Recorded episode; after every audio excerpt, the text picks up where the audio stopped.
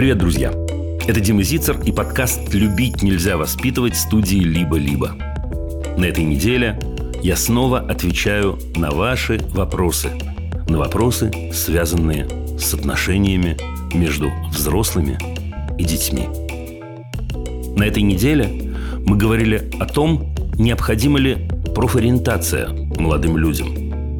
Мы обсуждали, как помочь человеку 11 лет противостоять мнению других о происходящем. А еще о том, как быть папе, если он обнаружил в телефоне своего сына запросы на тему секса. Любить нельзя воспитывать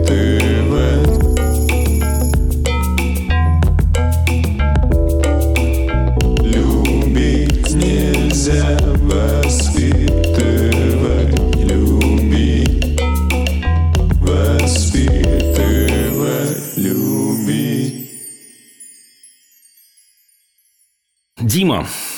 столько всего говорите.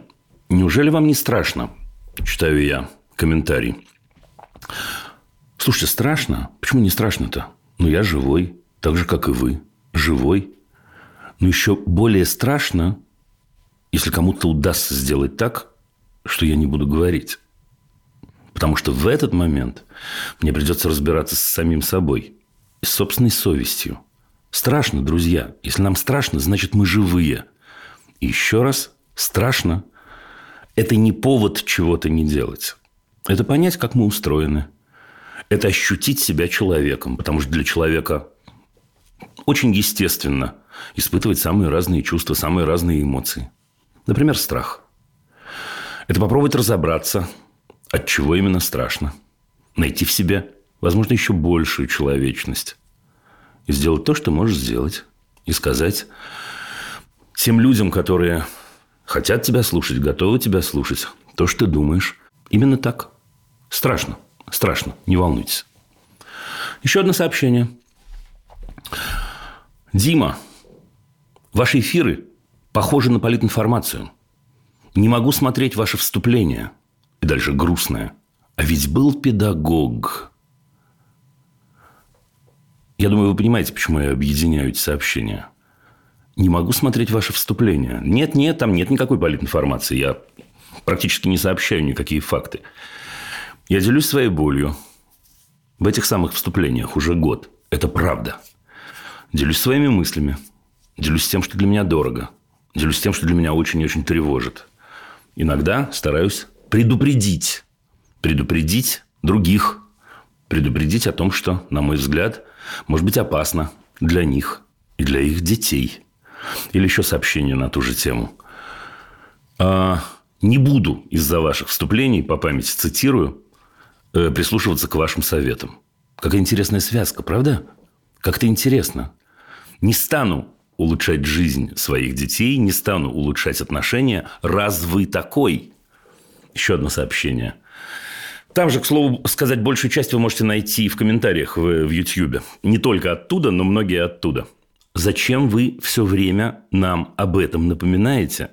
Я не хочу этого слушать. И опять тут что-то с совестью. Вы знаете, это как э, в Солярисе Тарковского. Тут скорее что-то с совестью. А с другой стороны, все время вертится в голове. Уж не знаю от чего. Я освобождаю вас от химеры совести. Фраза, которую приписывают то ли Гитлеру, то ли Геббельсу. Итак, знаете, классно, ну, классно в четверных кавычках, конечно, во всяком случае, такой огромный соблазн освободиться от химеры совести. И чтобы ничто никогда не кололо. Чтобы было просто, комфортно, понятно. Чтобы не нужно было задавать вопросы. Чтобы можно было выключить любые раздражающие вступления, слова, факты, которые настигают меня. И главное, мысли, главное, те самые уколы той самой совести.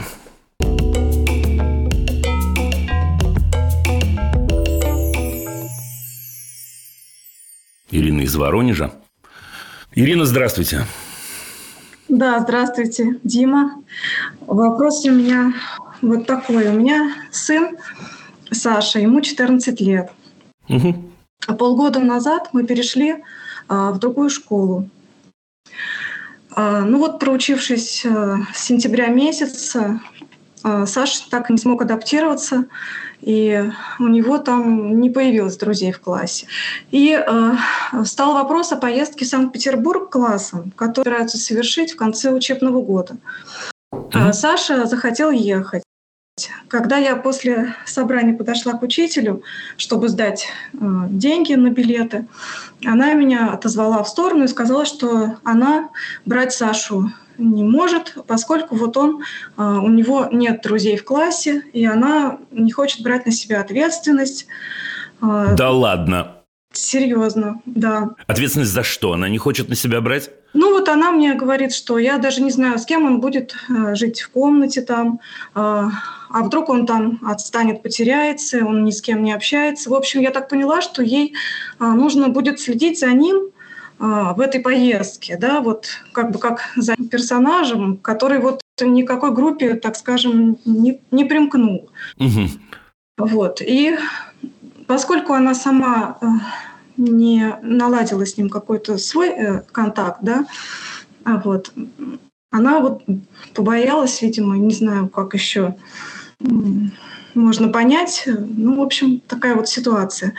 Я пока не знаю просто, как сказать об этом Саше, и э, что здесь э, можно сделать в этой ситуации? Ир, я потрясен. Я, вы знаете, что иногда так вот после программы, да, я разговариваю даже с ребятами, с коллегами, и говорю, слушайте, ну вот какой-то разговор меня потряс. И мне всегда кажется, что больше потрясти меня нельзя. Но вообще нет предела совершенно педагогическому мастерству э, взрослых. Э, слушайте, подождите, эта поездка выборочная, то есть, иными словами, туда едет не весь класс или весь? Ну, изначально заявлялся весь класс. То есть это был в общем чате объявление, mm-hmm. что вот есть такая вот возможность, давайте, кто хочет, записывайтесь, все э, кто захотел, кто проявил желание.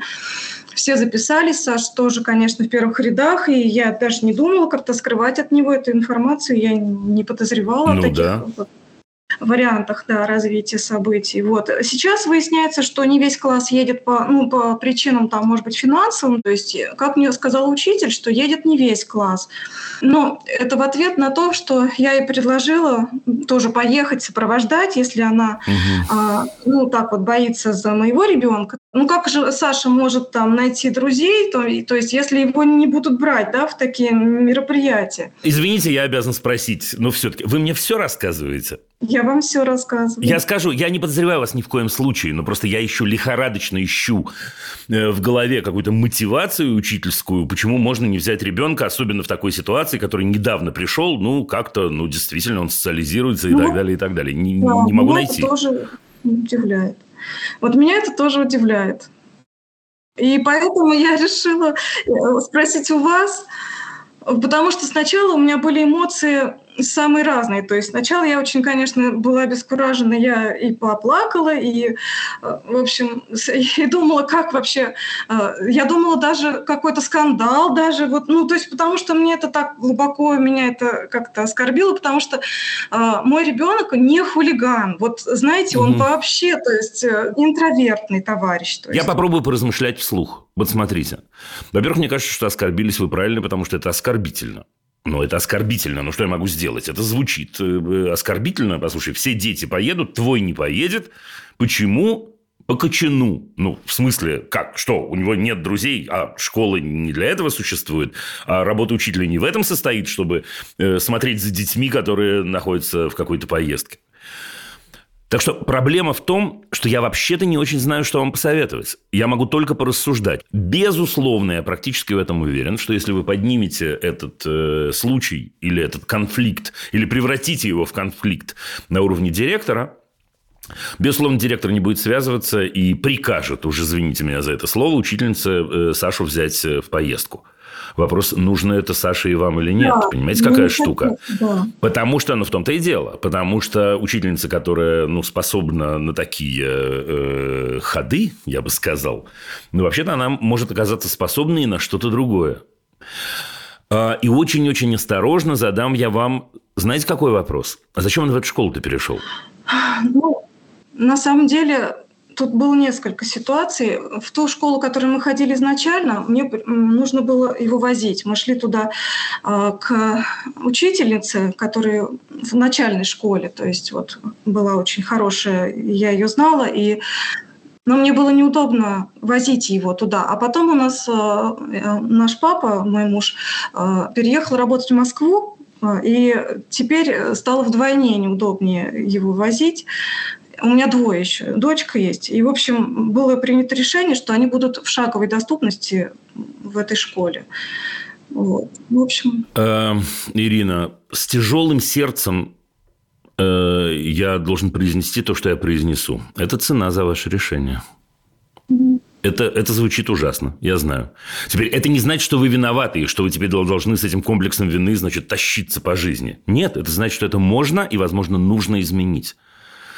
Да, ничего не поделаешь. Вы знаете что? Я не для того, чтобы сейчас вас э, по-больному распилить. Я готова к любому. Э, да, я не буду, я, я, вы не относительно ли, ли, лично к себе. Я, я просто это повод порассуждать для других людей. Знаете, я когда в какой-то момент сформулировал э, э, не очень приличный такой принцип. Вот я его сейчас произнесу. Я...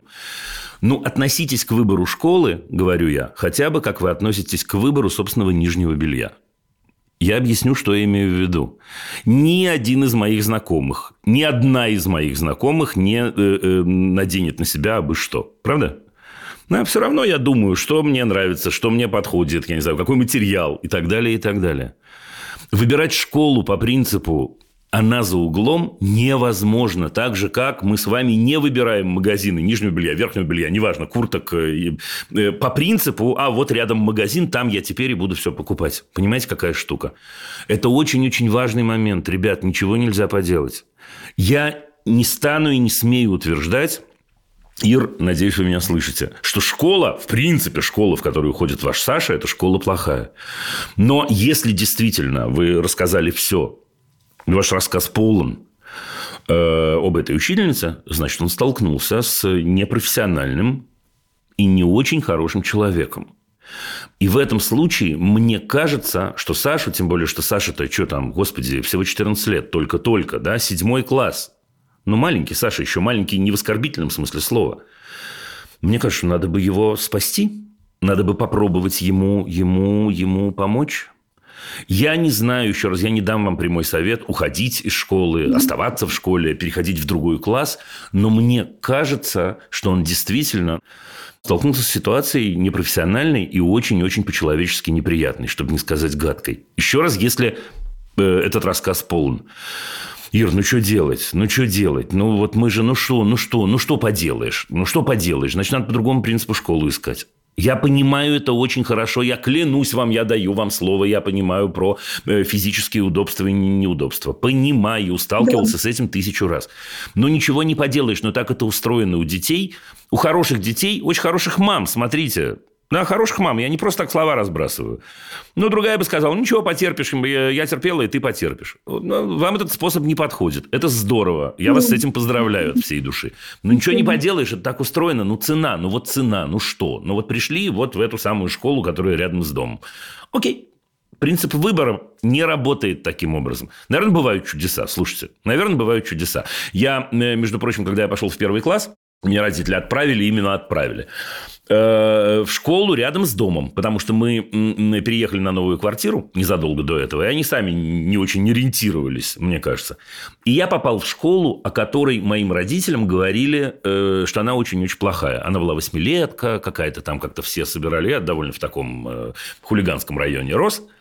Мне повезло, слушайте, мне повезло, потому что школа действительно была хулиганская, но моя учительница Лидия Андреевна, у которой я учился, имя которой я помню до сих пор, первые три года, была совершенно прекрасна. Я чувствовал себя там комфортно, не чувствовал опасности и так далее. Но это случайность. Это случайность. Мне могла попасть и ваша вот эта вот, э, да. не хочу сказать, существительное, которое крутится у меня в голове, сами подберите. А, Саша... Понимаете? Угу. Я вот хотела как раз спросить, нужно ли ему говорить о том, что вот у тебя, ну то есть если ты ни, ни с кем не дружишь, то вот может, могут быть вот такие ситуации, что тебя не будут брать в компании, вот какое-то на какое-то будущее. Я вот об этом переживаю просто. Ир, ну вы переживаете правильно, но тут совсем нет связи. Э, э, что значит, а, а что делать? Делать? Дружить насильно? У него до этого друзья были? В старой школе были друзья? Ну, вот таких вот тоже каких-то друзей нет. У него есть друг, но он не, как... не в школе. Он у нас в соседях. Так. Вот сосед ну, друг. Да. Есть соседский да, мальчик, они друзья. Да, они друзья. Окей. Из этого мы делаем с вами однозначный вывод, что Саша способен дружить. Да. Ура? Да. Отлично. Теперь так, он встречает каких-то людей. Ну что, с ними надо насильно подружиться, чтобы его везде брали? Ну, он мне тоже говорит, мам, почему ты заставляешь меня дружить? Он очень разумный человек. Но это звучит как жесть какая-то, извините меня, пожалуйста. Правда. Да, если ты хочешь, чтобы тебя брали, куда брали? Не везде зовут, не всегда меня будут куда-то брать или не брать, не всегда будет ситуация похода. Подружись с кем-нибудь на всякий случай. Да. Мама, если этот человек очень-очень мне не нравится, все равно, сынок, подружись. Ну, ей-богу, ну, вы извините меня, вы смеетесь, это хорошо. Да, я больше ну, так не супер, буду. да. Я вас обожаю. В общем, короче говоря, ну, ура, да, Саша поклон. Мне кажется, что Саше нужно мягонько сказать правду на самом деле. Аккуратненько сказать ему правду. И мне кажется, вам надо сесть и подумать. Ну, и с мужем, который уехал, подумать. Ничего не поделаешь, ничего не поделаешь. Ну, вы же семья. Ну, семья, значит, ну, так или иначе, ну, всем, насколько это возможно, должно быть комфортно. Ну, вот так с Сашей получилось. Переходим. Спасибо большое. Приезжаем в Петербург, если хотите, отдельно а с Сашей. мы, да, планируем прекрасно. ехать. Семья, ну и молодцы. Спасибо. Я желаю вам удачи. Пока.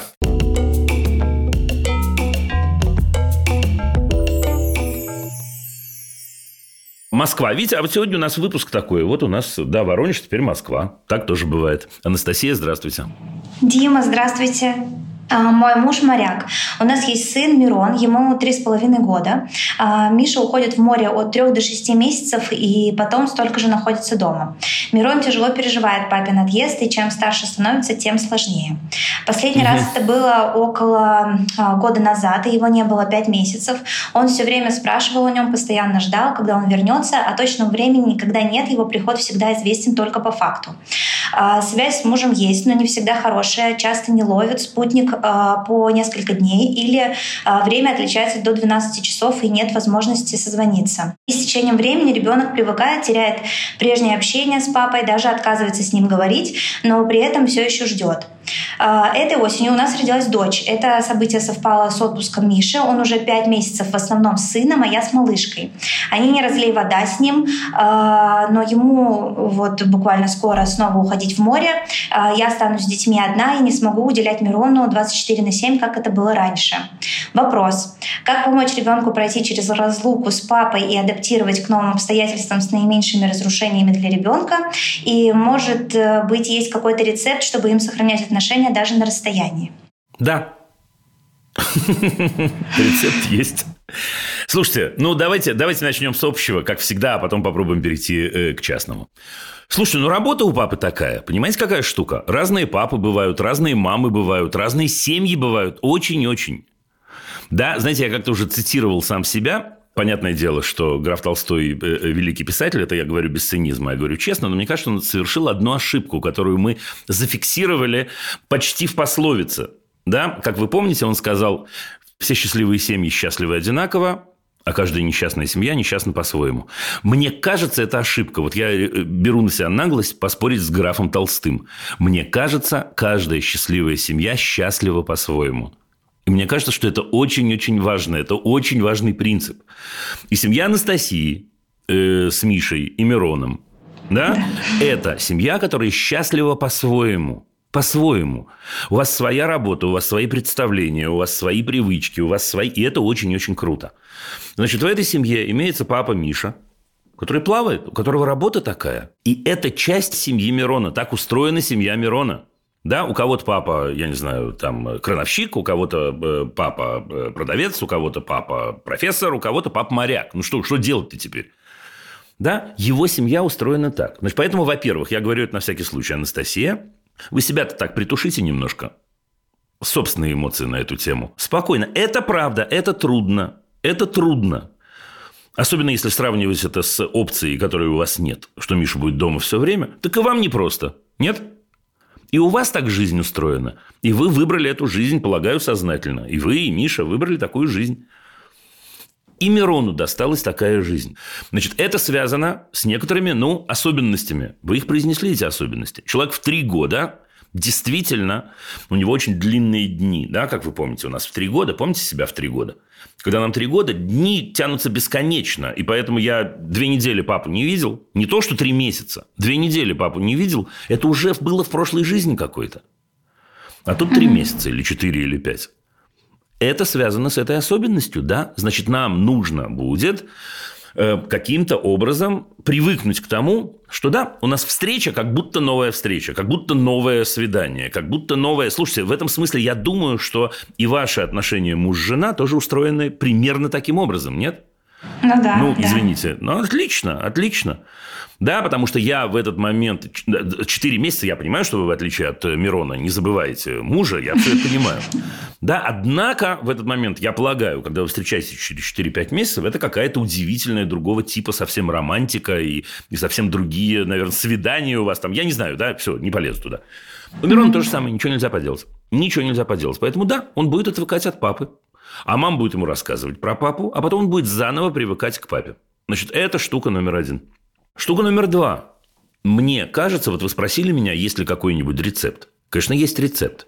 Мирону три с половиной вы сказали, да? Да, три с половиной, да. Ну, давайте попробуем, на самом деле. Чуть-чуть он маловат, но попробовать можно. Мне кажется, что у Миши с Мироном может быть своя связь, тайная. Я не знаю, как она будет устроена. Может быть, э, Миша из каждого порта будет посылать ему открытки. А может быть, он озаботится э, э, этим раньше, и он напишет много-много писем рисованных, на мой взгляд, нарисует прямо. Сейчас неважно, он хорошо рисует или плохо рисует, я вообще не об этом. Да, для Мирона, поверьте мне, письмо получить от папы бумажное – это восторг, чтобы там ни было нарисовано. И, может быть, он попросит замечательную маму Настю эти письма доставлять, поработать почтальоном, и эти письма доставлять каждую неделю – и, может быть, в каждом таком письме на самом деле э, у э, Мирона будет какой-то сюрприз. А может быть, чем черт не шутит, между прочим, он озаботится заранее маленькими подарочками. Мы не будем обманывать Мирона, мы не будем Мирону говорить, что папа там из-за океана тебе их перебрасывает, я их получаю. Нет, нет, папа вот об этом подумал, и это часть нашей тайной игры. Нашей, я имею в виду, Миша с Мироном. Да, да, я поняла. Что раз, угу. раз в неделю у нас такой вот мама становится Дедом Морозом. А может, не мама, а может, это э, в каком-то новом месте. А может быть, есть какая-то загадка в письме, и нужно подарочек найти. Может, они спрятаны заранее. Вот так это делается. Вот вам рецепт. Хороший рецепт. Спасибо, Спасибо большое. Друг. Просто хочется да. сказать, просто мы работаем для вас. Слушайте, да, на самом деле, нет, ну честно, честно, честно. Э, по блату вы меня об этом не спрашивали, но э, я скажу. Э, правда, э, поскольку у Мирона появилась маленькая сестренка, угу. Мирону будет чем заняться. Кроме всего прочего, когда папа э, э, уедет. Да, а э, э, заниматься он будет тем, что он старший братик. А старший братик, я просто так сейчас напоминаю, просто покивайте мне, это человек, да. который принимает важные решения в жизни младших. То есть он решает, какие, значит, сосочки мы с мамой покупаем, какие ползуночки, какие погремушки. И это решает Мирон, там, где можно, чтобы он решил. Да, понятное uh-huh, дело, что, uh-huh. так сказать, с едой вы будете его направлять. Ну вот, uh-huh. все будет отлично. Все. Идите, придумывайте игру вместе с Мишей. Хорошо, ну мы игру придумаем, но я боюсь, что он с этой игрой еще, еще больше будет его как бы ждать. И вот э, да. А наша цель-то в чем, Настя? Будет его ждать? И ничего страшного, да? Ну, все. Ну, вот значит, такая. ничего страшного. Он будет скучать, он будет скучать, он будет скучать, но вам будет угу. что сказать в этот момент. Вам ну, будет, да. давайте представим себе, я просто так сейчас говорю, что у вас, значит, э, эти письма э, э, слэш-подарочки появляются по понедельникам. И вдруг у нас, значит, ужасно загрустил Мирон. Да, и в этот момент мама Настя говорит, слушай, подожди, ну, через три дня понедельник посмотрим, что день грядущий нам готовит в этом случае. Еще одна штука, давайте, раз уже вы это спрашивали, напоследок. Можно же соломки подстелить, правда? Миша же может с Мироном договориться, как они будут скучать друг от друга, что они в этот момент будут делать. Скучать это как, Настя? Что мы делаем, когда мы скучаем? Можно рисовать, можно стихи писать, можно, не знаю, водку пить, но это плохая опция, очевидно, в данном случае. Можно много-много чего, да? Ага, Окей, ага. они договорятся, они договорятся заранее – и э, папа Миша скажет, как здорово, что мы будем скучать друг по другу. Вау! Это будет не, не, не, не, такой немножко неприятный момент, но там много приятного будет, потому что внутри этого мы будем вспоминать, мы будем рисовать друг другу, э, как мы были в парке, я не знаю, в музее, что вы там делали, там э, шашлыки жарили, не знаю что, на лыжах ходили. Угу. Да, будем вспоминать, будем грустить, будем грустить и ждать, когда мы сможем это повторить. Да вы что, вообще? Я сейчас рассказываю, я прям завидовать начинаю. Все, спасибо вам огромное, спасибо. Хорошего Удачи вам дня. Пока-пока.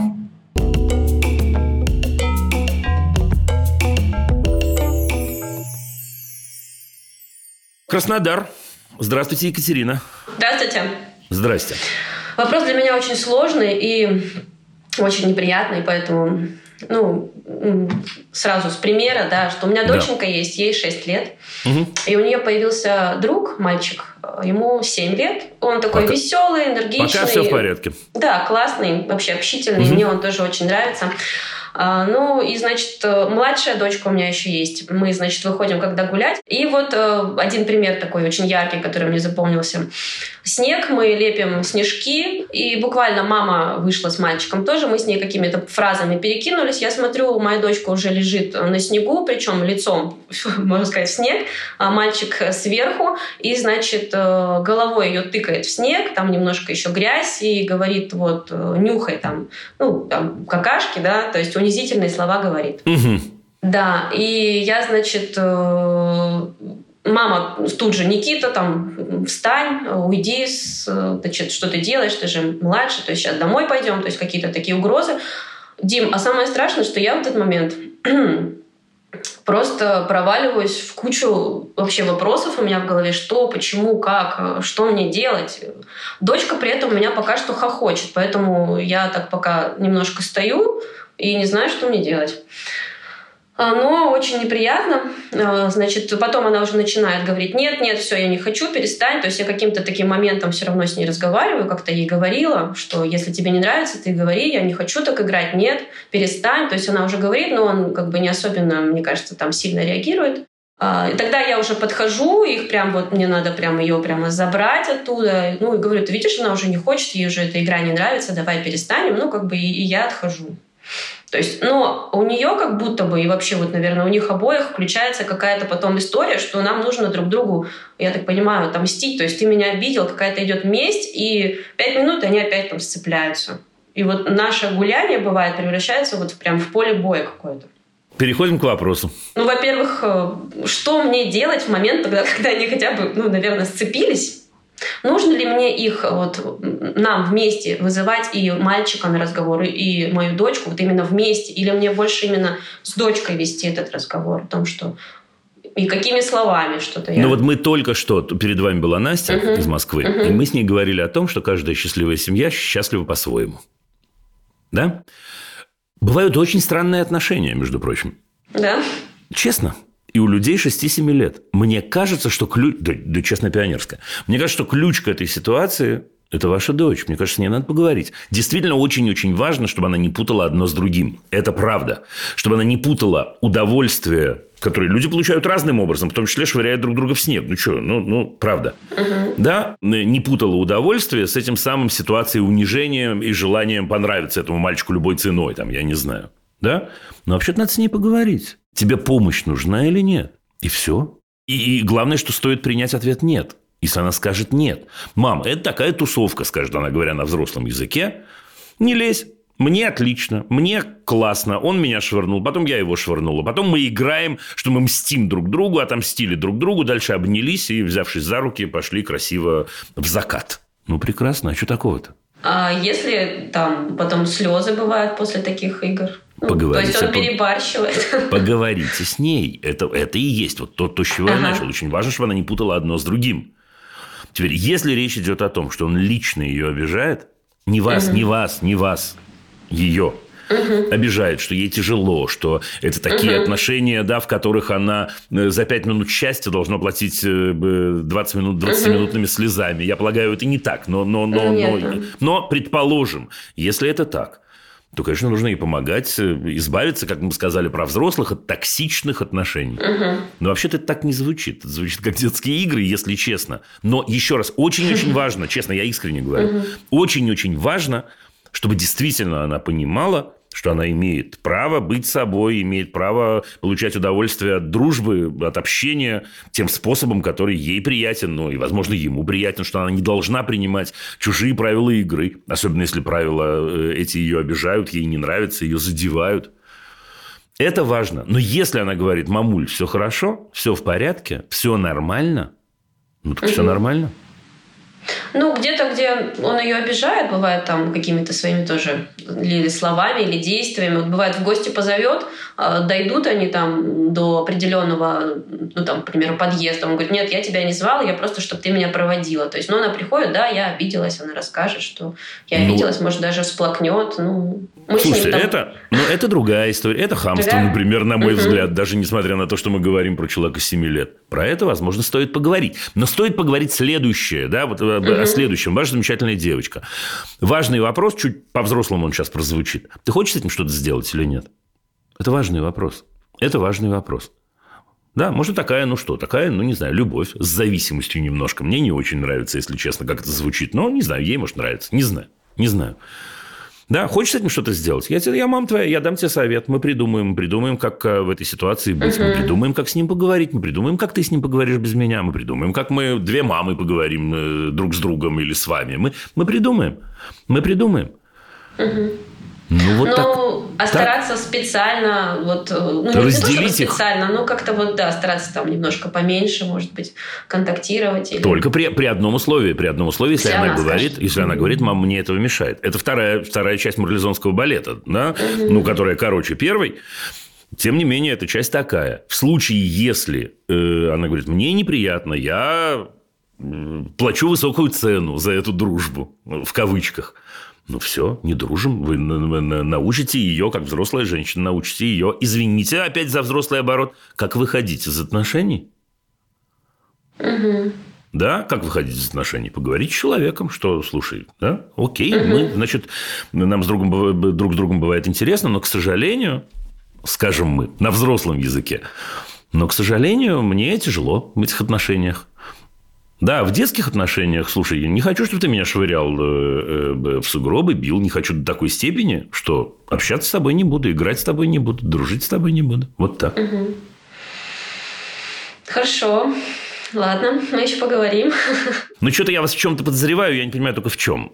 Еще Меня? не до конца. Да, а вы сами ну, что хотите? Вот как-то, знаете, угу. знаешь, эм, мне не очень, конечно, нравятся эти нападки, просто бывают со стороны, конечно, мальчика, то, что он бывает просто там вот, ну, вот эти заваливания, потом вот эти щекотушки такие болезненные, не отпускание рук, мне как-то это какой-то это кажется, давай, мы на ты, историю. Да? Мне кажется, подожди, это кажется тебе или угу. кажется ей? Это мне кажется, потому ну, что ну, поговори ну, с ней, если поговори... она начинает ей плохо, то она начинает просто а, ну как бы говорить, либо повизгивать, поплакивать. Слушай, Кать, поговори с ней впрямую, впрямую словами вечерком сегодня. Сядьте и поговорите, mm-hmm. да, о том, что если тебе неприятно, ты ни в коем случае не должна этого терпеть. Если тебе неприятно прикосновение кого-то, между прочим, 6 лет можно уже разговаривать про это с девочкой аккуратненько, да, э, э, ты не должна, так сказать, э, позволять другому человеку делать то, что тебе неприятно. Прям, прямо вот такими словами, прямо про это. А если я, он не будет меня... Ну, давайте предположим другую историю еще раз. Мне не кажется, что это она, хотя, может, она, кто знает, угу. да? Если я не буду давать ему возможность заваливать меня в сугроб, он не будет со мной, значит, там, играть, там, что-то такое. Угу. Слушай, но мне кажется, скажет умная мама Катя, мне кажется, что вообще-то это не очень верные отношения. Мне кажется, что даже если ты очень хочешь с ним играть, все равно ты не должна позволять делать то, что тебе неприятно. Ну, вот так, вот так. Угу. Угу. Классный разговор получится. Угу. Да, да, да. Я да, поняла. не тяните, не перетягивайте в свою сторону. Я понимаю. Слушай, нам, родителям, иногда мы смотрим так со стороны, как дети там играют угу. или тусуются. Нам, нам что-то нас крутит уже, ну мало ли ага. у нас воспоминания поднимаются. А там, да, может, и нет этого совсем. А может, и есть, не знаю. Поэтому только с ней.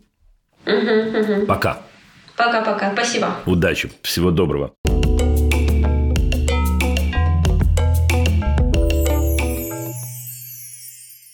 Николай из Москвы, здравствуйте. Э, здравствуйте, Дима. Да, вопросик у меня такой э, немножко как-то стеснительный, но тем, тем не менее. Удивите меня. Давайте. Так. Да, сыну 8 э, лет. Угу.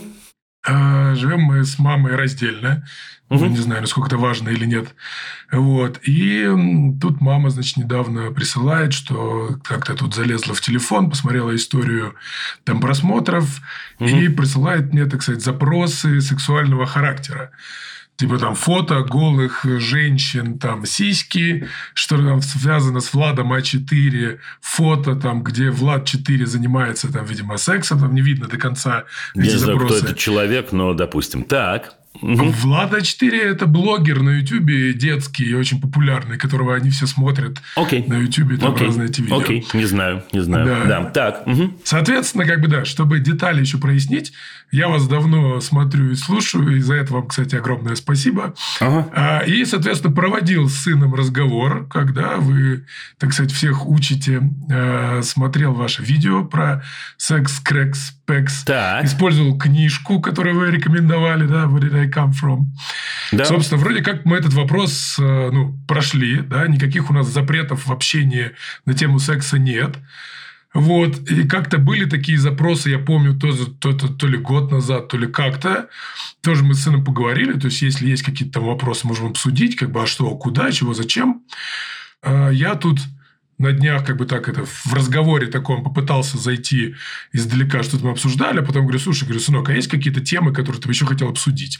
Я говорю, да, вроде нет. Я говорю, может быть, там тему секса, что-то тебе там еще, какие-то остались вещи, которые там, не знаю, не ясны или что-то хотел. Я говорю, да нет, говорю, типа, ничего нет. Соответственно, я ему не стал ничего там рассказывать о том, что мы что-то нашли. Ну, правильно. Или что-то такое.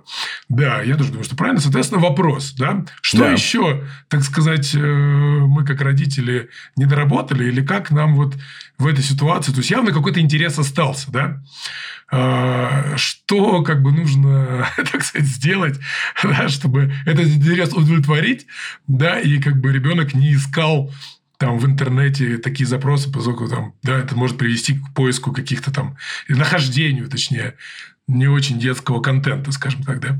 Так, я объясню, почему я улыбаюсь. Потому что вы говорите, э, интерес остался, и как бы этот интерес удовлетворить. Но мне кажется, это неплохо, что интерес остался. Да, давайте мы как-то пропорционально да. реагировать, да? Ему вы говорите 8, да? 8, да. Ну, рановато. Ну, что делать? А что жена-то ваша хотела? Она вам зачем это прислала?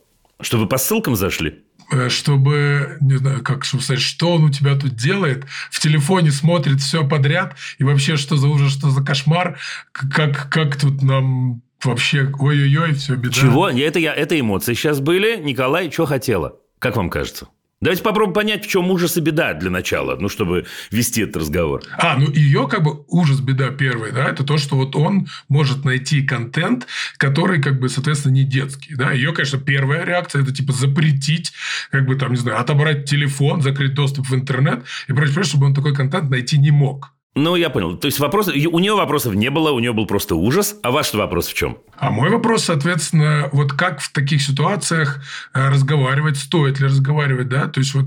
А, я, я понял. Ну, ну, чтобы, чтобы человек как бы понимал, да, что он находится как бы в таком поле, да, родительском, по крайней мере, там со мной, когда у него нету, так сказать, запретов, ему не нужно прятаться, да, и мы можем все обсудить, чтобы вот, вот, вот это вот как бы было. Если у него есть какие-то вопросы, которые хочется поискать, ну, Пусть придет ко мне, мы с ним обсудим, там, условно говоря. Ну, вот я бы так сказал. Мне кажется, что вы просто хотели со мной увидеться. Просто так. Я ровно так бы и сказал. Нет. Лично я, Николай, а ровно так бы и сказал. Подождите. Ну, вот смотрите. Вот смотрите. Да? Я, не, естественно, не в восторге от того, что мальчик 8 лет пойдет искать э, э, порно. Я не знаю, ну, видимо, судя по вашим словам. Ну, неважно, я не в восторге. Я не в восторге. При этом я хорошо понимаю, что у мальчика 8 лет чуть рановато, ну, сказать, ну, хорошо, 10 лет, да, в другом случае, есть определенный интерес, равно как и у, де- и у девочки. Я это понимаю. Что с этим можно и нужно делать, кажется мне? Мне кажется, вы делаете все правильно. Мне кажется, нужно не уставать повторять ему, что я готов с тобой обсуждать все, что угодно. Пожалуйста, вообще нет ни единой проблемы. Всегда про то, про все, про пятое, про девятое. Я бы к этому, честно говоря, добавил тему, которая становится все более актуальной в наше время, о том, что такое безопасность в интернете на самом-то деле. Я бы поговорил о том, откуда вещи в интернете берутся, и как они появляются, и чего вы опасаетесь, я бы рассказал Николай. Поскольку, судя по всему, у вас близкие человеческие отношения, он вам верит, он поверит вам и в этом – Если вы ему, как, как папа, хороший, в лучшем смысле слова папа, скажет, почему на самом деле, да, э, почему на самом деле, какие опасности там есть, и чего вообще-то вы опасаетесь, и что и как э, происходит, и так далее. Да? Строго говоря, на тему, на которую мы с вами говорим, это все. Только другое дело, что если он, бедняга, заподозрит э, маму или маму с папой за то, что, в том, что они за ним шпионят, вот тут у нас будет проблема некоторая. Хотя она не обозначена в теме вопроса. Согласен. Поэтому мне кажется, что аккуратненько поговорить нужно. Возможно, можно сказать, слушай, я случайно зашел, не э, смотрел твою историю, а просто случайно зашел, как вы знаете, в строке поиск. Если что-то вводишь, там могут открыться последние эти самые, да, посмотрел, слушай, ну, так, ну хочешь, хочешь поговорим, хочешь что-нибудь, хочешь... Все, я ничего бы не делал, честное слово. Ничего бы не делал. Ничего. Ну, кроме того, о чем мы с вами поговорили. Да, а вот эти вот как раз какими словами поговорить про то вообще, что вот есть в интернете, что есть разный контент, да, что есть порно, и откуда это берется, не знаю, и как-то вот... Мне кажется, что нужно вообще обсуждать, откуда, откуда и зачем берутся вещи в интернете. Это же сложно. Ну, давайте как два взрослых мужика, давайте поговорим. Да, нас не слышит же ваш сын сейчас? Да. Да, слушайте, Нет. как мы с вами понимаем, как мы с вами понимаем, например, порно-контент, которого огромное количество, его огромное количество, именно потому что на него есть огромный спрос – как мы с вами понимаем. Мне кажется, что нужно обсуждать о том, что у людей есть разные мотивы. Нужно обсуждать о том, что есть вещи абсолютно точно, которые я, папа твой, я не могу это контролировать, я не буду тебя контролировать, я не буду шпионом у тебя за спиной. Но я тебе не советую. Не советую, потому... потому... Почему, кстати, вы не советуете ему 8 лет взрослый контент смотреть? Ну, вот правду скажите сейчас, что вы думаете? Потому что еще рано по, воз... рано по возрасту. Потому что... это значит? Что это значит? Нас... Нет, скажите мне словами. Вот что рано? Почему рано? Я согласен с вами. Ну, мне кажется, то, что Потому что это ему еще, не знаю, физиологически он еще сексом условно не занимается, психологически он не готов к ну, что такого? вещам. Как бы, ну, там, что такого? Он не занимается сексом, но он посмотрит, как другие люди занимаются сексом. Да, почему не стоит? Я уверен, что не стоит. Вы, так сказать, да, не сомневайтесь в моем ответе. Только я хочу от вас услышать э, аргументацию. Ну, наверное, психологически рано. Как бы можно не все понять, что имеется в виду, как бы, условно говоря, какие-то вещи. И какие опасности в этом есть? но, соответственно, какой-то отложится психологический, не знаю, там, в голове отпечаток. О, ну смотрите, отлично, там... да, это может, это может самым неожиданным образом на человека повлиять. Ваш сын же точно понимает, почему его водку не стоит пить, правда? Что-то водку я второй раз сегодня упоминаю. Я знаю почему, я знаю почему. У меня, я, я, могу рассказать, я могу рассказать даже почему, потому что у меня вчера вот за тем столом, за которым я сижу, у меня вчера сидели в гости, э, э, гости. Вот я смотрю, там напротив, да, стоит эта сам полупустая бутылка, поэтому я на нее смотрю, видимо, у меня такая ассоциация. Извините меня, ради бога, да, водку я практически не пью, дорогие друзья. Так что, если вдруг на эту тему вы решите поспекулировать. Он понимает, почему водку не стоит пить в 8 лет? В принципе, наверное, да. Почему? Почему? Ну, наверное, потому что, как минимум, она невкусная. Что значит невкусная? Ну, папа же, папа же, или друзья папы, или знакомые, или взрослые другие могут? Почему? Почему ему не стоит? Потому что не, не рано еще. Повлияет на его организм. Я не знаю. Организм ну, не готов к принятию там, алкоголя или что-то еще такое. Очень хорошо. Ну, например, да, очень хорошо Э, э, люди понимают, люди в любом возрасте, что для разных вещей есть разный возраст. Они это очень хорошо понимают. Ребенок в 8 лет, я даю вам честное слово, понимает это очень хорошо, вы не волнуйтесь. Он понимает это очень хорошо. Он понимает на самом деле, что есть вещи, которые мне делать рано. Может, я и не буду их делать, кстати говоря, в случае с э, алкогольными напитками. Не буду и очень хорошо буду делать приму это решение, но это решение взрослого возраста. Так же, как я очень хорошо понимаю, поверьте мне, в 8 лет и в 10 лет, не в том дело, что мой организм физиологически не готов, это важно, но дело не только в этом, там, не знаю, к интимным отношениям, а в том еще дело, что э, папа мой Коля не советует мне это делать, потому что я не окреп, потому что мне это может испортить мое прекрасное будущее, потому что это может действительно уложить какую-то модель, потому что это может обидеть каких-то людей, и главное, я сам себя обижу тоже в этот момент, потому что у меня возникнут какие-то образы, э, которые не стоит, чтобы у меня возникали. Теперь, как это сделать? Как сделать так, чтобы он вам поверил? Сделать так, чтобы вы не обманывали его в остальном. Вот и все, и он будет вам верить. Понимаете, какая штука? Да, хорошо. Я э, э, напоследок расскажу, не помню, может, я в эфире говорил уже, а может, и не говорил никогда. Э, слушайте, я был сам несколько раз, ну, не прямым свидетелем, но я слышал рассказы о детях, которые э, в тот момент, когда одноклассники, например, говорили ему, давай посмотрим порнушку, они могли ответить, нет, я не буду. И когда их спрашивали, почему, они отвечали, прикиньте, Мама не советовала или папа не советовал. Мне не нужно. Я понимаю, что там будет. Я туда не пойду. Это самое крутое на свете. Вот, собственно, и все. Жену успокойте. Хорошо, Дима. Спасибо большое. Спокойно, да, спокойно. Ура. Пока. Пока.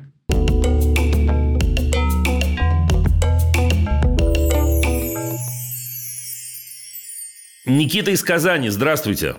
Здравствуйте, Дима. Здрасте, здрасте. Дима, вы супер. Благодаря вам я выращиваю более счастливых двоих дочерей. Ну, э, хорошо. Ребят, все, я не могу. Я уже сейчас на стадии смущения нахожусь. Спасибо вам большое. Мне честно, естественно, очень приятно, как любому человеку. И мне нужно... Идем еще, дальше. Еще, еще немножко вашей помощи. В общем, два ребенка у меня есть, две дочки, 8 и 5 лет. И кажется, что все с ними хорошо. Идеальный ребенок, взрослый, хорошо учится, занимается, делает уроки самостоятельные, а, с нами делится, у нас открытые отношения. А, мы с ними ведем дневники для того, чтобы научить их как-то а, эм, выкладывать эмоции наружу. Круто. Мы не заглядываем в их секреты, у них есть свои зоны в доме, свои какие-то записи, и в этом смысле все кажется максимально по-честному и хорошо. Дочка ходит в бассейн, и и вот э, внезапно в этой всей, э, в этом всем благе я случайно нахожу какую-то ее записку мятую где-то и, и читаю э, письмо, которое направлено непонятно куда, где написано примерно «Жизнь у меня горько плачет», приходишь домой, а там тебя младшая сестра рычит, и это всегда надоел бассейн, а, а сказали, что будешь ходить еще в выходных, а, все бесит, терпение кончается. Почему а, сестра может смотреть в телефон, а я не могу, ведь я лучше нее учусь. Продолжение следует. Что-то вот такое. И это, это какая-то, видимо, вот появилась привычка выкладывать эмоции в дневнике, и тут что-то мимо дневника пролилось на листик, а потом выкинулось. Угу. И вот э, при этом я понимаю, откуда это все взялось. То есть на нее действительно рычит иногда сестра. Но это их игры, и если э, младшая сестра рычит сверх меры, и мы видим, что старшей это не нравится, то мы это все останавливаем и разводим. Она ходит в бассейн, и у нее, она ходит уже год, она сама хотела туда ходить, и ей нравится в основном. Но сейчас появился какой-то этап с нырянием, и ей тяжело к этому привыкнуть, и она отстает от сверстников.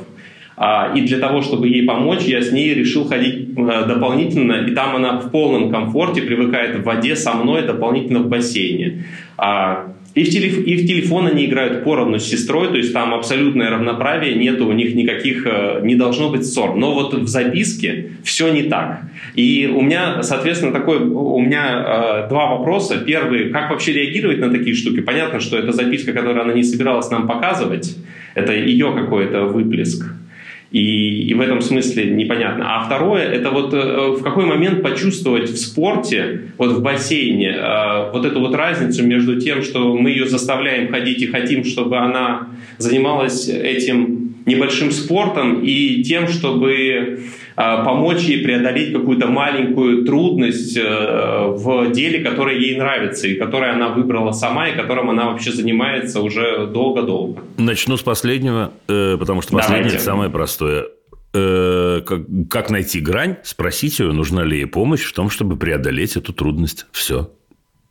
Это такой простой пункт очень. И тут вот кажется, что мы с ней по этому поводу много разговаривали, а потом я нахожу письмо, где оказывается, что моя помощь... Нет, нет, нет, нет, нет, вы не вы разговаривали, а нам что ответила-то? А. Если вы действительно задавали ей такого типа вопрос. Доченька моя дорогая, слушай, вижу, что ты мучаешься, честное слово, вообще мучиться я не хочу. Я твой папка. Хочешь, я тебя укреплю, хочешь, я тебя та-та там уговорю. Или хочешь, забей на это, будешь спокойно плавать без ныряния. Она что отвечает? Ну, вопрос, задавали ли вы ей такой вопрос? И второе, что она отвечает? Да. Что она отвечает? Я, я, а, а она отвечает, что все хорошо, давай походим с тобой дополнительно, ты Зачем? мне нравишься, как... А, что, ей... что, я, я, рассказываю ей, что ей нужно просто привыкнуть к воде, чтобы больше, больше находиться в воде, тогда она быстрее научится нырять. Не надо это, учиться нырять. Это вы зачем мне рассказываете? Я, я, я же другой вам совет даю совсем. Вы зачем это рассказываете? Не, я не против. Никита, спокойно. Может, это лучший совет на свете. Я ничего плохого не хочу сказать, честное слово. Но вообще-то, на самом-то деле, еще раз, она занимается спортом каким-то, плаванием, занимается для своего удовольствия. Помимо этого, есть польза для этого, безусловно, не о чем говорить. Да?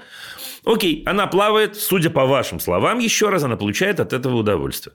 В этот момент тренер, хороший, вероятно, тренер, говорит, а теперь мы будем учиться нырять, например. Да, наша девочка имеет право сказать, на мой взгляд, плавать хочу, нырять не хочу. Э, э, удовольствие и польза, ну, удовольствие убираем, если она не хочет нырять, удовольствия не будет. Польза такая же, спорт, плаваю туда-сюда, в общем, закаляюсь, я не знаю, какие еще у вас фантазии. Поэтому угу. тот совет, который я про эту часть даю, он очень очень простой. Тебе нырять-то надо или не надо? Хочешь или не хочешь? Все, господи, о чем же? Вам-то зачем, чтобы она ныряла? Окей, принято, хорошо, спасибо. Что принято-то? Да, но при... это ну, мало, нет, это вы легко а... отделаетесь от меня, если принято. Э, это важно понять, этот пункт важно понять. Я уверен, я вам слово даю, да, вы чудесный, лучший на свете папа. Все, уверен, уверен, уверен, уверен. Очень хорошо, но лучшему на свете папе, который еще и волнуется, естественно, за собственных детей. Ему много чего может казаться не таким, каким оно является на самом деле. Мне кажется, что она получает удовольствие от ныряния, а она не получает. Мне кажется, она будет счастлива, если она научится нырять, и вот тогда счастье ей будет. А может, она будет счастлива, если ей вообще не придется нырять, она останется плавать. Мне кажется, круто, если у нее есть возможности права это сказать, не боясь разочаровать папу. Друг у нас во всем остальном то же самое, Никит.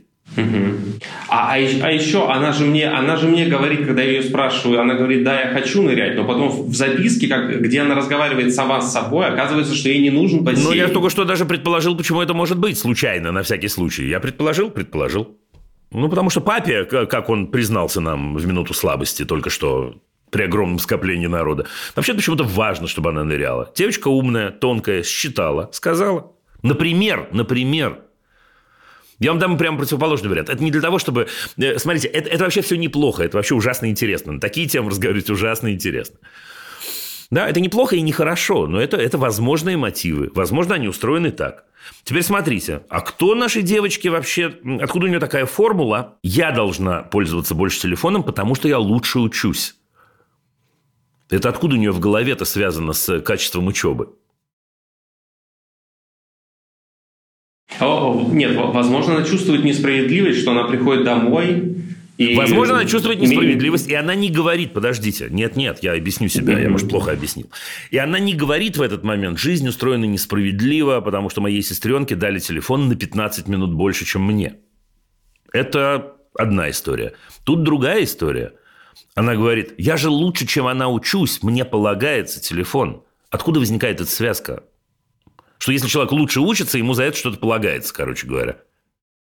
Не знаю, у нас нет такой привязки. У нас телефон дается э, одинаково всем. Не, у, на, я вообще не, не считаю, что нужно хорошо учиться, и в этом смысле очень-очень... Никита, этом, ну, у меня есть для вас новость. У меня есть для вас новость. Откуда-то у вашей девочки замечательной, подозреваю, что у обеих появилась эта формула тому, кто учится лучше, полагается больше. Я понятия не имею. Я же я разве сказал, что это вы их научили, нет? Может, мама, может, бабушка, может, учительница, может, сосед. Я не знаю, кто. Но эта формула есть. Вот вы ее процитировали. Теперь, если эта формула есть, эта формула свидетельствует о наличии соревновательности. Правда? Ну вот вы со мной прервите меня, да, если да. где-то у меня обрыв логики. Если мы оказались в соревновательности, дальше только щепки летят. Обычно. Да, ну, ну, не совсем ужасно. Но тем не менее, мне надо обогнать, быстрее доесть, выше прыгнуть, я не знаю, лучше написать, дольше с телефоном, та-та-та-та-та-та-там. Следующий момент. Вот тут развилка.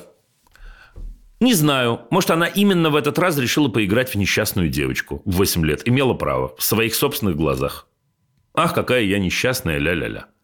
А может и нет. А может, действительно, к сожалению, она не чувствует права рассказать, э, э, это не, делает из вас плохих родителей, не волнуйтесь, но она не чувствует права рассказать о своих каких-то трудностях. Не чувствует права или не умеет еще, или слов не знает. И тут вы говорите, что благодаря Диме Зицеру вы выращиваете двух счастливых детей. И приходит Дима Зицер, пожалуйста, и говорит вам следующее. Я предлагаю вам поиграть в игру всей семьей. Игра будет такая. В пятницу вечерком вы садитесь за стол, и устраивайте игру, кто, кто самый несчастный на этой неделе был в нашей семье. И по кругу прям про это рассказываете. А в этом смысле тут есть некоторая соревновательность, потому что потом надо определять. Ну, например, я не знаю, папа Никита говорит, я упал в лужу на этой неделе. Да? А мама говорит в этот момент, ха, это чепуха, что ты упал в лужу. У меня совещание было такое длинное, что я не пообедала три раза. Да? А э, э, наша замечательная девочка восьмилетняя говорит, это все ерунда, мама и папа. А я вот ныряю, при том, что меня тошнит от этого. И на самом деле чувствую, что меня заставляют нырять, не могу не, не нырять. И младшенькая тут говорит, слушайте, всех вас я сейчас положу вместе в один маленький-маленький кармашек. Потому что моя проблема в том, что я несколько раз пыталась посмотреть очень важное для себя видео, не знаю, и каждый раз кончалось время, приходил пап. Вот. И все. То есть, это интересно. Спасибо. То есть нужно э, э, дать право, ну, легитимацию, говоря на, на научном и взрослом языке, для того, чтобы рассказать о своих проблемах. Теперь, почему игра? Потому что сделать это нужно максимально легким. Потому что э, э, мы хотим с вами уйти от разговора, когда приходит и говорит, отец, хочу поговорить с тобой о своей боли. Не надо ничего этого, не надо. Мы играем. У нас две замечательные девочки, 5 и 8 лет, маленькие.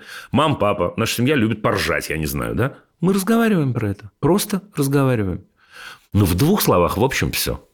Дневник не читайте даже случайно. Иногда в этом случае, может, это и важная инфа была, и может, она вам поможет что-то понять. Но, знаете, иногда бывает такое, что лучше не знать. Я не имею в виду, что что-то ужасное. Да, но что-то, что начинает... Что гложет меня после этого, короче говоря. Ну, окей. Да? Намного лучше, если у них появится привычка о том, что вот так вот, я не знаю, мне надоело или мне мешает, разговаривать с любимыми мамой и папой. Вот и все. Супер. Дима, вы золото. Ответили про все? Мне, мне Да, ну хорошо, ладно, все. Главное, не преувеличивайте, а то я, знаете, иначе, как это в истории про короля Медаса, как вы знаете. Золото ведь в дерьмо может превратиться, так что не переусердствуйте, друзья. Это я не скромничаю, я просто знаю, что так бывает. Все, пока. Спасибо.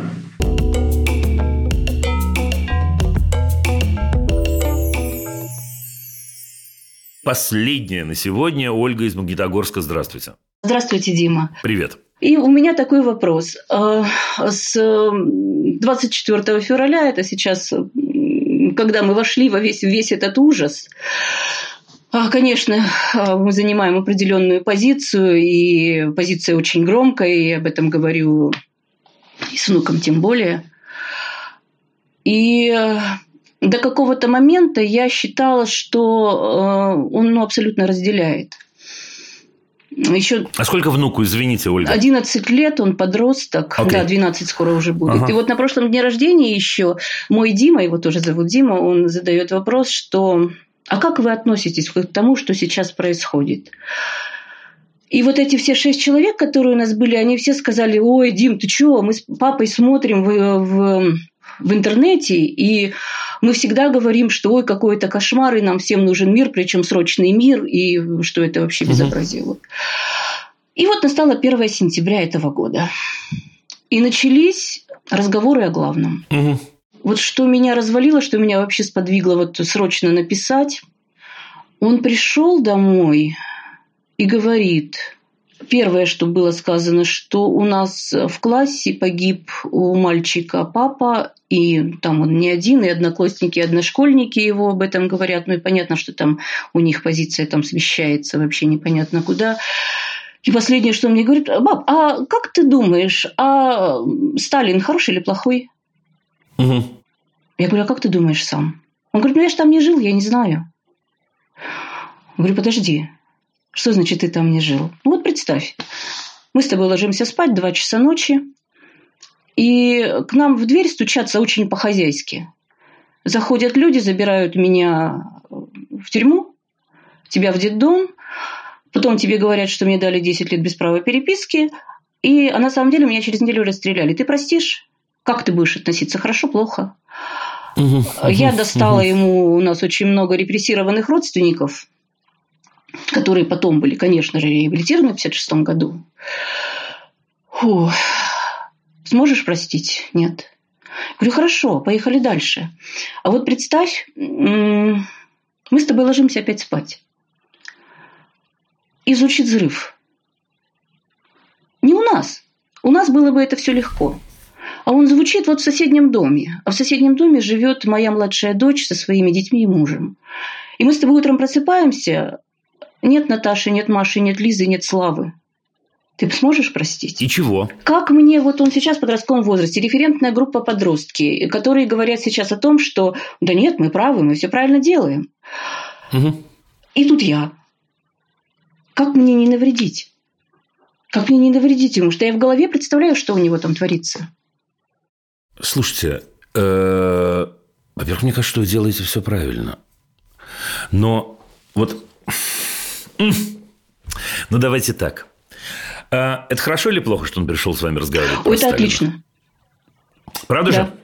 Правда? Это отлично. Значит, теперь смотрите. Я, может, мне сейчас показалось, и если мне показалось, вы сразу скажете, Дима, тебе показалось. Это не так. А может, не показалось. Мне показалось, что в вашем ответе который вы сейчас процитировали, может, это дело в цитате, но была как будто оценка его вопроса. Нет? То есть, иными словами, как ты можешь такие дурацкие вопросы задавать? Скорее всего, да. О, ну, значит, мне не показалось. Мне кажется, что вот это надо попробовать убрать, если мы хотим помочь. Понимаете почему? Именно потому, что ему 11 лет, а дальше у меня есть для вас новость будет 12, а потом вообще 13. Ну, правда, я, это я не шучу сейчас. С каждым годом будет, да, э, э, его противостояние взрослым будет все сильнее. Надеюсь, не вам. Может, и не вам. А может, и вам. Ничего не поделаешь. И с этим придется жить. И поэтому нужно оставить у него вот это ощущение права задать любой вопрос. Вот право. Я имею право, бабушке Оля, задать любой вопрос, и я не буду оценен. Даже если будет вопрос дурацкий, даже если он бабушку будет раздражать, даже если ей покажется, что я должен знать ответ. Слушайте, это самое-самое главное. Теперь, помимо этого, я скажу вам вот что. Вот конкретно про Сталина я прям скажу. А дальше можно переносить и на войну, и на все что угодно. Да? Слушай, они действительно не знают. Мы отходим все дальше и дальше от этого времени. Это потрясающе. Я это вижу с учениками направо и налево. Они искренне задают вопрос. Тем более, что они находятся сегодня в ситуации, Оля, это же не шутки, да? из огромного количества источников им говорят то, что он был эффективным менеджером, значит, не к ночи будет помянут, да, то, что он, значит, понимаете, он победил в войне, ну, такая, такая подмена, с которой жить нельзя – он победил, понимаете, в войне. Он. Людей не было погибших, э, победивших ветеранов. Их не было. Он, понимаете, победил. Окей, но это они проверяют, и они правильно делают. Оль, и слава богу, что они приходят к нам с вами проверять. Слава богу. Слава богу, что у вас в 11 лет рефлексивный внук, и он не говорит, а что-то у меня бабушка чушь какую-то несет, большинство говорит так, значит, я буду с большинством. Он приходит и говорит, слушай, расскажи, расскажи. И, конечно, про Сталина, про Сталина прям надо рассказывать. И еще, мне кажется, нужно очень-очень много с ними говорить о том, а почему, собственно говоря, э, существует так много другого мнения. Ну, это же интересно, вот на примере Сталина. Слушайте, как так произошло? что у вас э, э, в семье огромное количество репрессированных. Огромное количество людей так или иначе, безусловно, сталинская эпоха задела. Как произошло так? Что сегодня говорят об этом иначе. Надо анализировать вместе. А вы сами не знаете все ответы, и я не знаю все ответы. Но это круто, когда есть человек 11 лет, с которым мы можем сесть и сказать, давай это поймем. Это очень круто. Это, это, это вопрос вопросов, слушайте.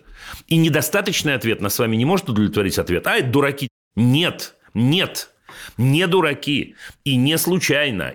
Мне кажется, что если ваш замечательный мальчик, если у него будет вот эта самая привычка к анализу, которая, судя по всему, у него уже есть, это есть спасение. Спасение – это рефлексия. Это рефлексия. Ну вот если так, ну вот как-то так, наверное. Ага. Спасибо огромное. Да, с ним можно говорить. Он очень хорошо... С ним прям хорошо беседовать. Да. Ну что, ответили? Да, спасибо. Или еще? Нет, все, спасибо, да? да, все ответили. Спасибо вам большое, Оль, спасибо вам. Я желаю вам удачи, точно с нашим мальчиком все получится чудесно, если у него такая бабушка, если вы так умеете с ним разговаривать, умеете оба разговаривать друг с другом, правда? Искренне говорю. Спасибо. Пока. Всего доброго.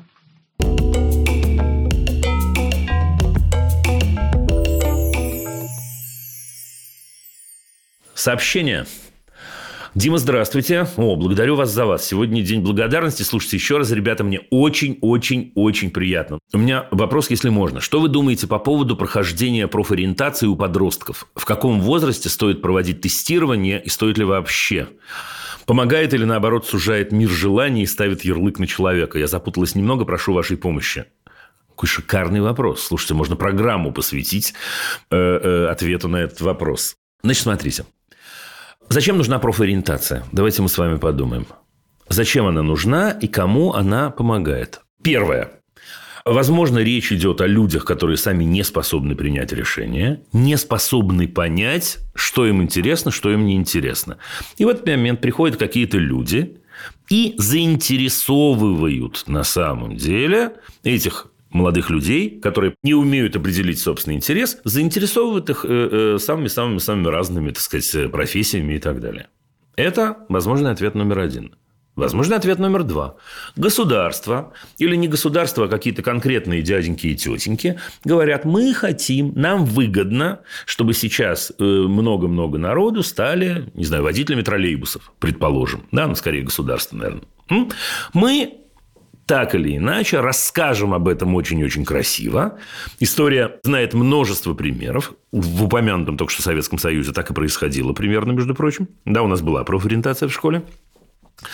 И сделаем так, чтобы эти люди пошли туда, куда нам нужно. Мне кажется, и первое, и второе – это очень-очень досадно. Потому что ну, все-таки не государство решать, э, где нам с вами работать и где работать нашим детям. А с другой стороны, было бы очень здорово, если бы наши дети действительно могли ответить себе на вопрос, что мне интересно, что я люблю. Теперь я вернусь сейчас к этой теме, но на секунду перейду Э, к тестингу. Да, в каком возрасте стоит проводить тестирование и стоит ли вообще. И вот тут я задаю вопрос, а зачем проводить тестирование? Заметьте, я не говорю, что не нужно. Я думаю, что есть случаи, когда необходимо. Однако я продолжаю задавать вопрос, зачем? Тестирование расскажет э, мне, Диме, э, где мне стоит работать? Где стоит работать для чего? Да, вот это важный довесок, ребята, это важный довесок. Если я, Дима, люблю, э, я не знаю, разговаривать с разными людьми, люблю контактировать с разными людьми, очень-очень здорово, если я, Дима, в возрасте 14, 15, 16, 17, 18 лет пойму, что э, мне нужно осваивать профессию, которая позволит мне э, разговаривать, контактировать, возможно, анализировать какие-то ситуации, каким-то образом помогать людям. Я могу это понять. А тест совершенно не всегда может это понять, между прочим. Если я, Дима, или Света, или Оля, или Коля понимаем, что меня очень интересуют формулы, цифры, строения определенные и так далее, и так далее. Я буду искать профессию, связанную с этим. Сегодня мир еще более сложно устроен. И сегодня, в принципе, если у меня есть какой-то интерес, я из своего интереса могу даже будущую профессию сделать. Мне кажется, это очень-очень круто. Теперь, бывает ли такое, что человека взрослые отбили понимание того, что ему интересно и чем он увлечен? Да, бывает. Я настаиваю и всегда буду настаивать на том, что сделали это взрослые. Не обязательно родители, может быть, учителя, может быть, э, э, это был сговор учителей и родителей, может быть, какие-то другие люди, не знаю. Да, и имеется человек в 14, 15, 16 лет, который говорит, я не знаю, чего я хочу. Это досадно. Но и в этом случае, мне кажется, просто провести ему тест и сказать, а, мы поняли, ну так, тебе нужно идти в биологию. Почему в биологию? Да вот по тесту понятно. По тесту понятно, а человеку непонятно? Но разве этого мы хотим? То есть, мне кажется, что даже в этом случае, может, и можно проводить тестирование, может быть, и можно, э, э, человек сам про себя хочет понять и как-то оформить каким-то образом, структурировать собственные склонности. Но работать стоит над тем, все-таки, чтобы человек понимал, чем он увлечен, что ему интересно и так далее. Этого нет в вашем вопросе, но я намекну даже как. Пожалуйста. Нужно начинать с очень-очень простого, а именно с понимания того, что я могу делать довольно долго и получать от этого удовольствие. Самые разные вещи. Не, не спешите говорить, э, что даем только волю, они только в телефоне и будут сидеть. И внутри телефона мы занимаемся разным. И оттуда начинается интерес. Да, это очень-очень важно. И кто-то э, увлеченно смотрит диалоги, а кто-то смотрит картины, а кто-то э, читает информацию как раз о э, технологиях. Оттуда, мне кажется, надо заходить. Так что спасибо вам большое за вопрос, за возможность на этот вопрос поотвечать. Вот поскольку вы предложили мне два варианта, помогает или наоборот сужает мир желаний и ставит ярлык на человека. Как вы поняли, я в данном случае голосую за второе, пользуясь вашей формулировкой, сужает мир желаний.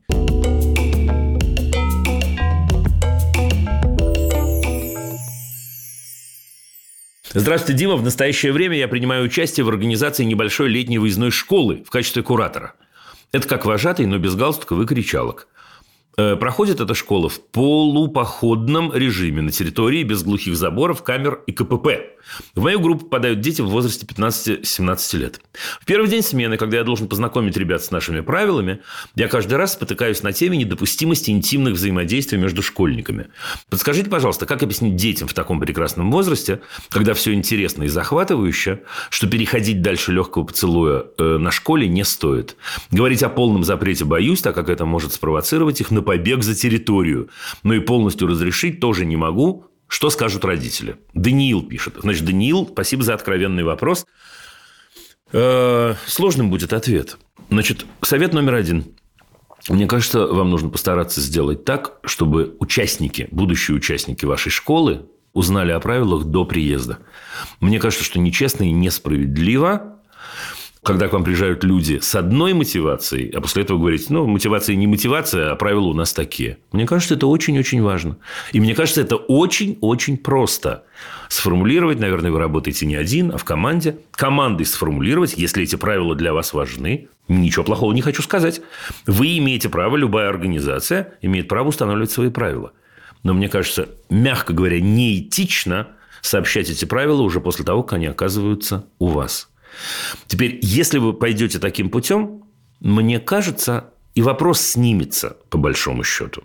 Ну, просто снимется. Потому что если есть правила, э, э, когда вы говорите, что у вас запрещены сексуальные отношения, я не буду сейчас обсуждать, хорошо это или плохо, этого нет в вопросе. Если есть такое правило, люди подумают и скажут, слушай, нет, а я еду э, за первым сексуальным опытом, не знаю, э, в эту школу. Значит, мне не стоит туда ехать, потому что и позору не обберешься, и выгнать могут. Отлично. Мне кажется, Даниил, не стоит, не стоит опасаться этого. Я даю вам честное слово. Теперь, ну, все-таки я намекну.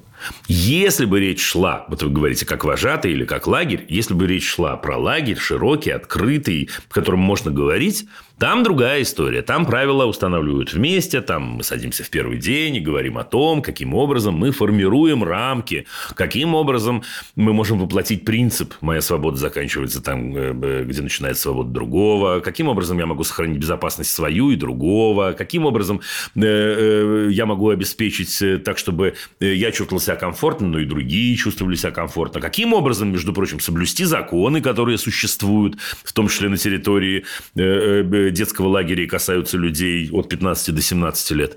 Но еще раз не подумайте ни в коем случае, что я вас э, осуждаю. Нет вообще, любая организация имеет полное право сформулировать свой свод законов. Позаботьтесь только о том, чтобы дети его знали. Вот и все.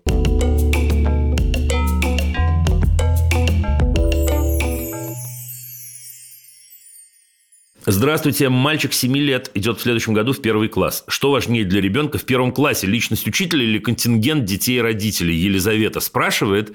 Елизавет, ну вы знаете мой ответ. Ну ладно, я отвечу. Хорошо. Безусловно, если выбор таков, личность учителя. Э, видите, даже так получилось, что я сегодня вспомнил свою э, первую учительницу э, добрым словом. Действительно, искренне благодарен я ей. Я напомню вам, я чуть-чуть прошелся сегодня по этой теме. Даже если школа в не очень хорошем районе, даже если в школе большое, большое количество семей, так или иначе, или детей из семей, ну, с которыми вы вместе не поехали в отпуск, предположим, хороший учитель может сделать так, что этим детям будет зачем в эту школу ходить. Им будет прикольно, это будет значимо. Они смогут ответить на вопрос так или иначе, что я тут делаю – это очень-очень круто. Это очень-очень здорово. Так что, безусловно, так. Э, более того, мне кажется, вот это я говорю вам как учитель и как директор школы, мне кажется, что чем больше детей разных в классе, тем лучше. Это прям важно-приважно. Мне кажется, что это не зависит от учителя в государственной школе.